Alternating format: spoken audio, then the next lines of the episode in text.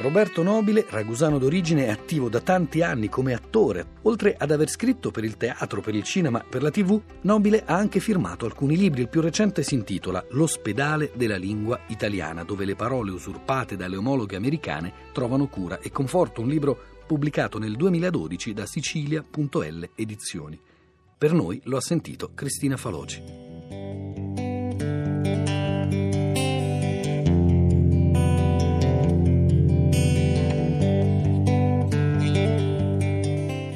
Roberto Nobile, com'è nato questo libro? Ma io sono stato colpito già da una ventina d'anni da questo fenomeno dell'anglicizzazione della lingua italiana fatta sul cinema, la pubblicità, la televisione, queste cose.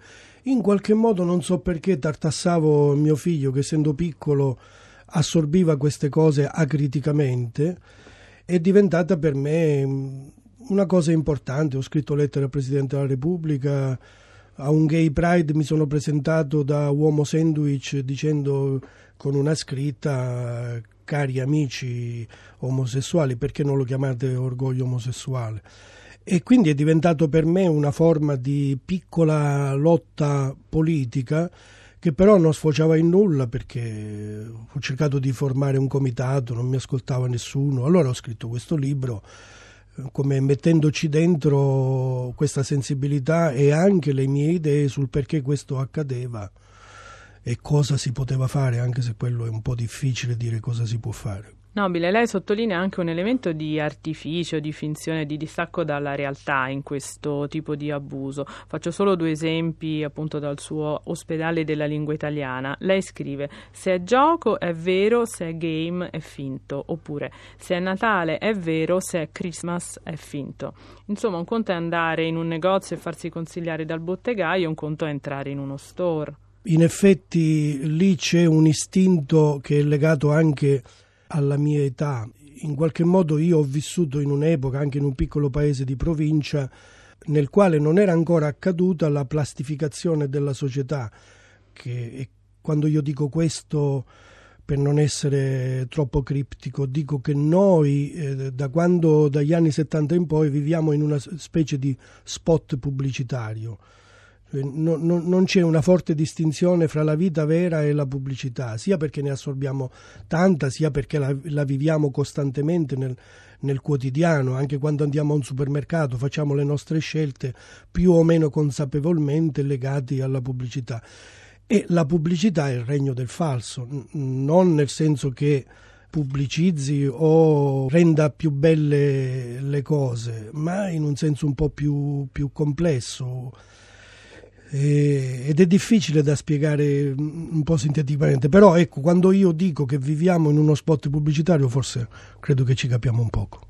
Ecco, in effetti tra le varie categorie sotto accusa per l'abuso di parole anglo-americane ovviamente ci sono la televisione, i giornali e appunto mm. la pubblicità. Eppure è stata proprio una pubblicitaria, Anna Maria Testa, che di recente ha lanciato la campagna Dillo in italiano, una campagna molto fortunata sui social network e anche sulla piattaforma change.org che ha interessato anche l'Accademia della Crusca. Ecco, visto che il suo libro è anche di qualche anno fa, ormai il suo interesse per questo problema, lo diceva prima, eh, dura da vent'anni vent'anni. Secondo lei stanno un po' migliorando le cose da questo punto di vista? Beh, io ho molta fiducia nei pubblicitari, li ritengo i termometri più approfonditi della cultura popolare. I pubblicitari sanno bene cosa vuole la gente, credo che lo sappiano benissimo. Allora io posso supporre che questa signora abbia cominciato a sentire nell'aria che c'è un po' di eccesso, che alla fine questo fenomeno si sta appalesando come qualcosa di strano o di eccessivo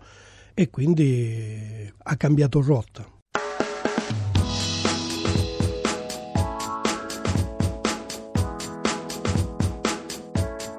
Tema di italiano, la mia famiglia. Babbo è un frequent flyer e in coda al check-in di low cost pensa che hanno fatto overbooking, invece paghiamo un overprice perché la mamma c'ha il trolley oversize.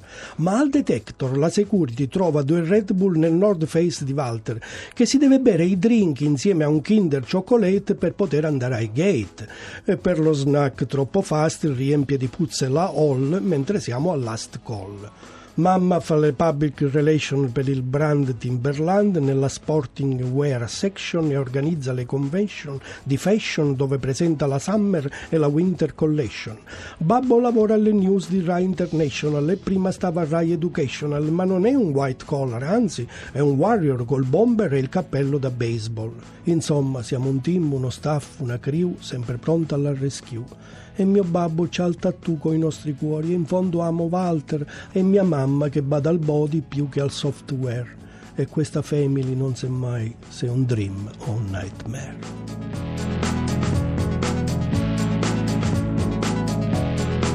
Roberto Nobile, più che un ospedale per parole malate, il suo libro assomiglia quasi a un cimitero di termini in disuso ogni tanto, perché appunto da call center a customer care chi parla più di centralino o di servizio clienti. Come possiamo difenderci da questa deriva? È, è, un, po', è un po' difficile, io tendo a essere eh, pessimista.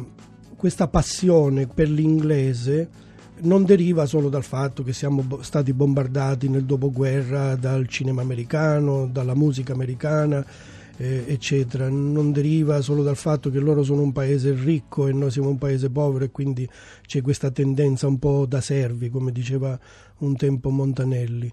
C'è anche il fatto che la tecnologia ha portato il consumismo prima e la tecnologia ha portato a, un, a una sorta di abbuffata generale della società, per cui noi non ci nutriamo ma ci abbuffiamo di tutto.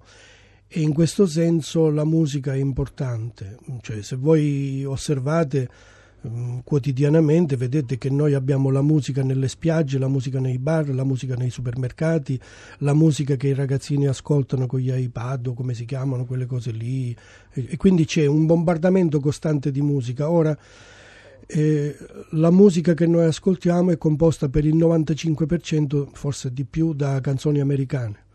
E quindi noi ascoltiamo queste parole che non capiamo quasi 24 ore su 24, quindi diventa un messaggio affettivo, un po' come la lallazione, quel fenomeno dei neonati che hanno per la voce materna, che non capiscono quello che dice, ma allora è difficile, io se parlo con un ragazzo e gli spiego razionalmente che lui sta, sta sbagliando, si mette a piangere perché è come parlargli male della madre, non, non si può, quindi la, gli argomenti razionali sono un po' difficili, presumibilmente si arriverà a una sorta di indigestione, di sofferenza. Non a caso prima dicevo che la signora Testa forse ha capito che cominciamo un po' a essere stufi e chissà questo fenomeno, ma con una scelta precisa non è possibile, anche perché dovrebbe essere una scelta politica e se i politici chiamano il giorno delle elezioni italiano Election Day, se quelli che ci comandano sono presi da questo messaggio è chiaro che è difficile. Poi una cosa, se uno domandasse a questi signori ma perché lo fate? L'unica ragione che potrebbero dare è perché i nostri comunicatori ci hanno detto che dobbiamo fare così, che sarebbero proprio i pubblicitari. E ripeto, forse al governo dovrebbero andare i pubblicitari. Roberto Nobile, non possiamo non citare la sua esperienza d'attore con grandi registi come Moretti e Amelio e anche come personaggio molto amato di serie televisive, da distretto di polizia al commissario Montalbano. Le è mai capitato di ribellarsi a una battuta infarcita di anglicismi? Ma certo, tante volte, però poi bisogna essere eh, tolleranti sull'irrazionalità delle persone. Quindi prima mi ribellavo, adesso sto zitto. Per chiudere, ci sono altri due elementi divertenti nel suo ospedale della lingua italiana, l'indicazione dell'acronimo NPA, quindi non contiene parole americane, davanti a testi che lei definisce obsoleti, e alcuni brevi capitoli di un'anonima grammatica americana per il popolo. Ecco, al di là dell'allegra provocazione appunto di questo libro, lei sente ancora una componente di ceto che distingue chi l'inglese lo sa veramente da chi lo mastica male? Beh, questo sì, c'è sempre, i ceti esistono, siamo in una democrazia però a formato ridotto, nel senso che poi eh, ci sono i ragazzi che studiano nella scuola statale quelli che studiano nelle scuole private e via di seguito. Però quando la democrazia ehm, come dire, perde colpi e allora viene l'idea che forse l'aristocrazia è una cosa giusta, Forse non è che l'aristocrazia è una cosa giusta, è che la democrazia va curata, non è come una pianta, non è che uno nasce e poi la lascia così, se no veramente inaridisce e diventa uno stecco bruciato.